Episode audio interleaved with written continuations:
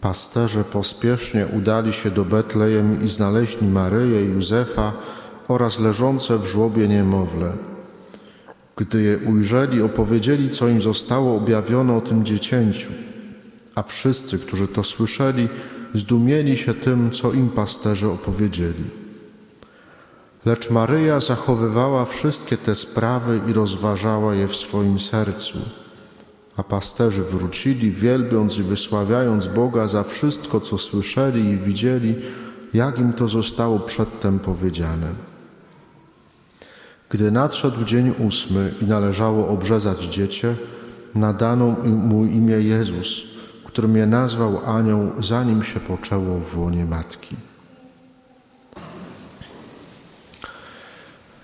W czasie obchodu świąt Narodzenia Pańskiego w cerkwi prawosławnej albo w kościele grekokatolickim nie stawia się tak jak u nas szopki. Nie buduje się szopek, nie stawia się figurek. Zamiast tego tradycja tamta wypracowała e, taką, taki zwyczaj, taką praktykę, e, w której w jednym z takim centralnym miejscu kościoła stawia się na tyle, na ile e, stać daną parafię, daną wspólnotę, dużą ikonę Narodzenia Pańskiego. I wierni przez cały okres Bożego Narodzenia przed tą ikonę przychodzą, modlą się, zapalają świece, kłaniają się, całują tą ikonę. Można więc powiedzieć, że to jest całkowicie inny sposób przeżywania e, tajemnicy narodzenia Pana Jezusa. Warto, zachęcam Was do tego, kiedy wrócicie do domu, żeby gdzieś w internecie wpisać ikona Bożego Narodzenia, żeby zobaczyć tę ikonę. Ona jest no, przepiękna.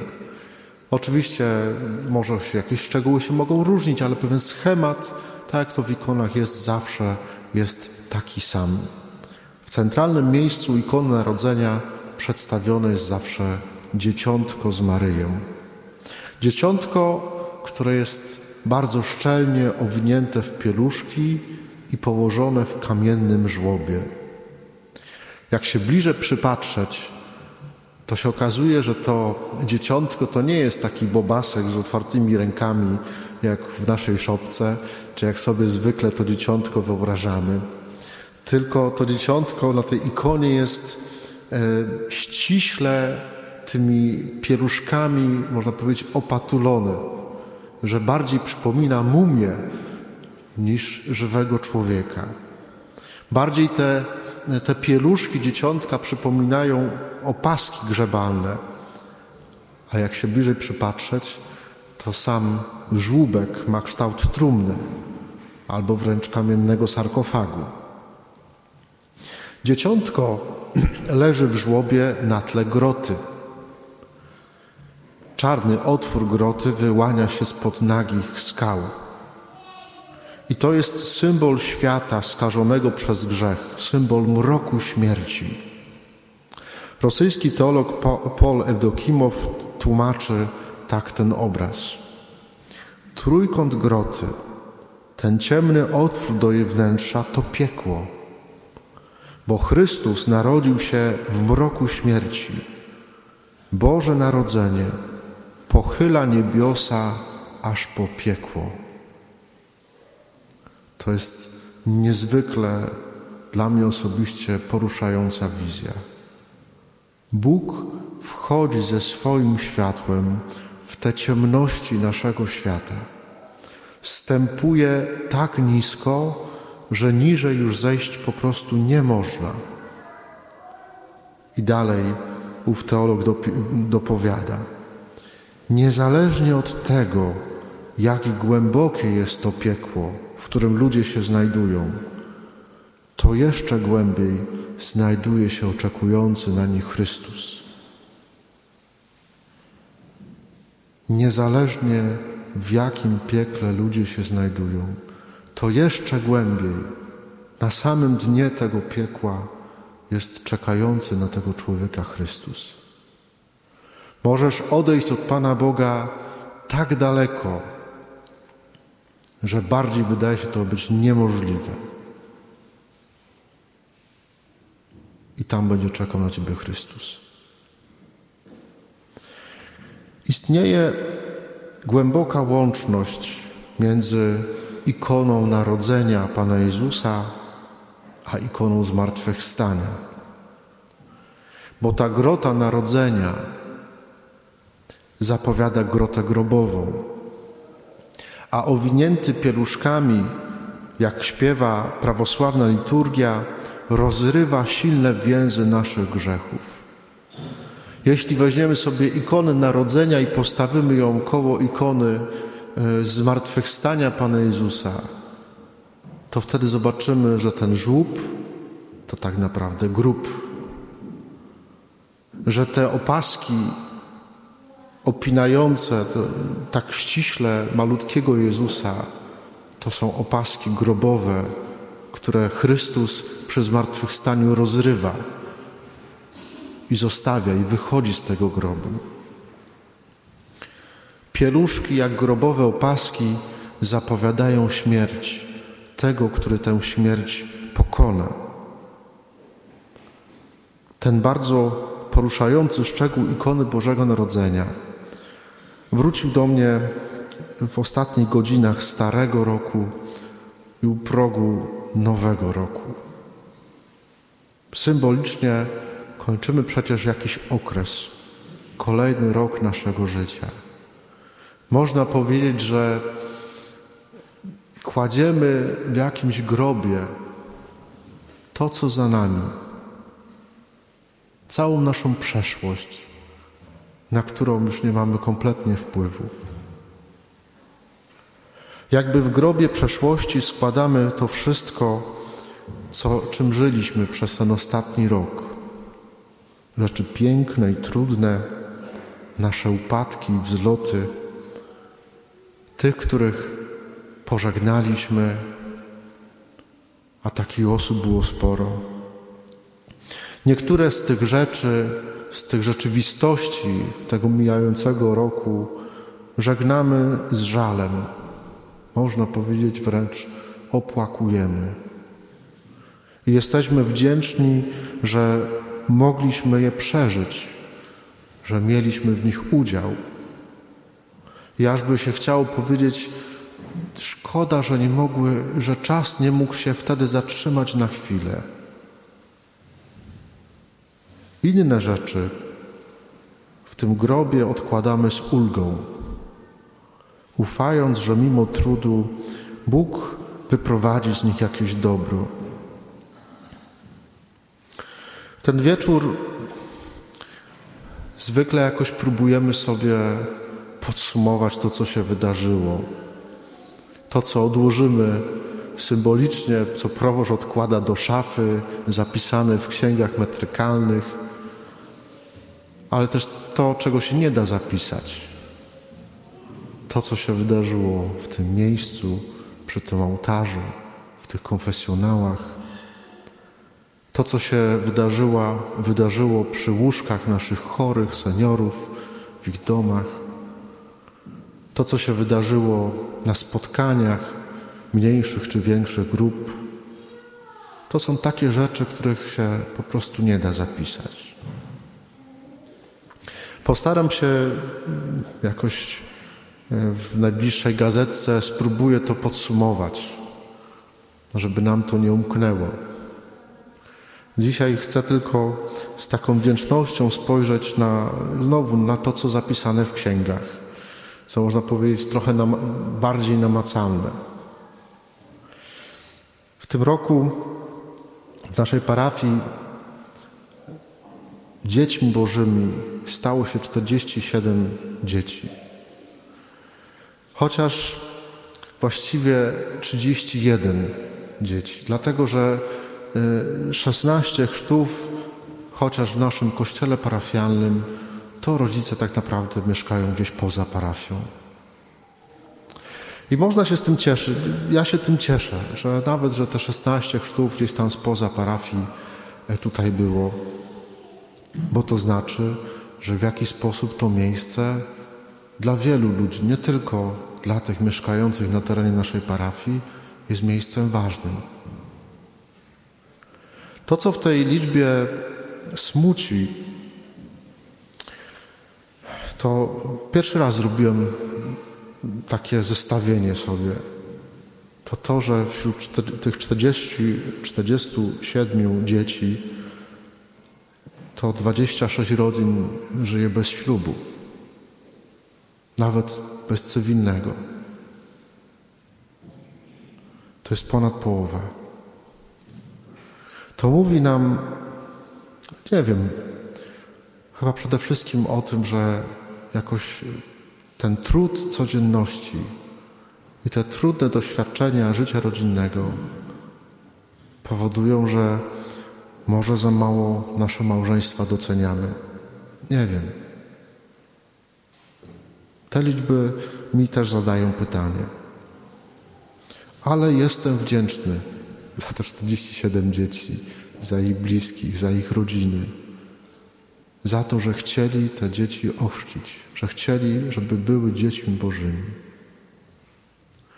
To, co wciąż na nowo podkreślam, to to, że to jest początek drogi, początek przygody tego dziecka z Panem Bogiem.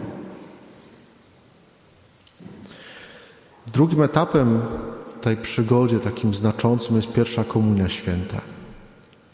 W tym roku w naszej parafii przygotowywało się do tej komunii, przyjęło ją po raz pierwszy 14 dzieci. Największą radością dla mnie jest to, gdy widzę, jak te rodziny z tymi dziećmi po prostu są później w kościele. I też to mówię zawsze rodzicom dzieci pierwszokomunijnych, że to od nich, nie od księdza, nie od parafii, nie od katechety, tylko od rodziców zależy, czy to będzie uroczystość pierwszej, czy jednej Komunii Świętej. Do bierzmowania po długim oczekiwaniu e, przystąpiło w tym roku 31 młodych osób. I też największą radością dla mnie jest to, choć tej radości jest mało, mogłoby być więcej, gdy po prostu oni są później w kościele. Ślubów w tym, w tym roku mijającym było 17 stosunkowo dużo w tych, w tych latach, przez te trzy lata, gdzie tu jestem, to, to najwięcej. Bo trochę przesuniętych z roku ubiegłego, trochę też spoza parafii. Ktoś po prostu znowu w naszym miejscu, w naszym, w naszym kościele chciał ten ważny moment przeżyć. Pożegnaliśmy w tym roku 32 parafian chociaż ślubów było, chociaż tych pogrzebów było w sumie 40. To dlatego, że e, tak jak doskonale wiecie, takim można powiedzieć, że jesteśmy nieoficjalnymi duszpasterzami też społeczności romskiej. I te osiem pogrzebów, to dodatkowych, to to są e, po prostu e, nasi bracia, siostry, Romowie, którzy chcą, żebyśmy jako duszpasterze odprawiali im te pogrzeby. Tak wyglądają liczby, które zostawiamy za sobą. Za każdą z tych liczb jest jakaś konkretna osoba, jest jakaś konkretna historia jej przyjaźni, jej drogi z Panem Bogiem. Czasami piękna, czasami trochę pod górkę, każda inna. Dzisiaj to wszystko Chcę z taką wdzięcznością złożyć Panu Bogu, złożyć e, po prostu tutaj w żłóbku Pana Jezusa. Można powiedzieć, chcę to złożyć w grobie.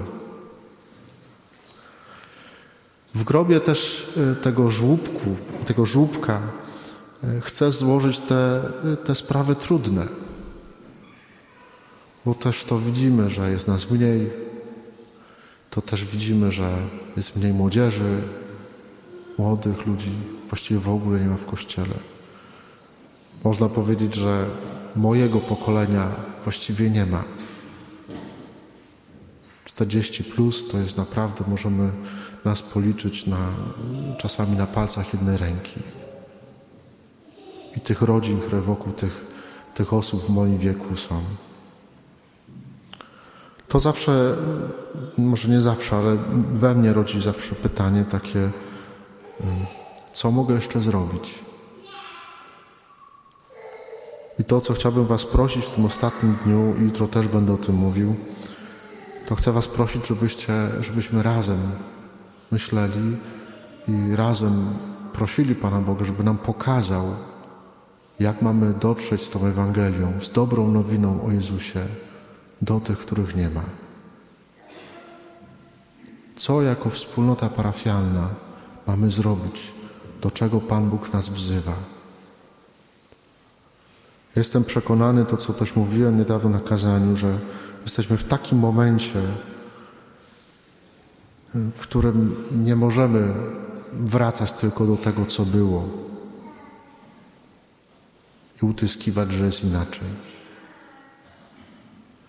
Mam wrażenie, odnoszę, a właściwie jestem nawet przekonany, że y, już nigdy nie będzie tak, jak było.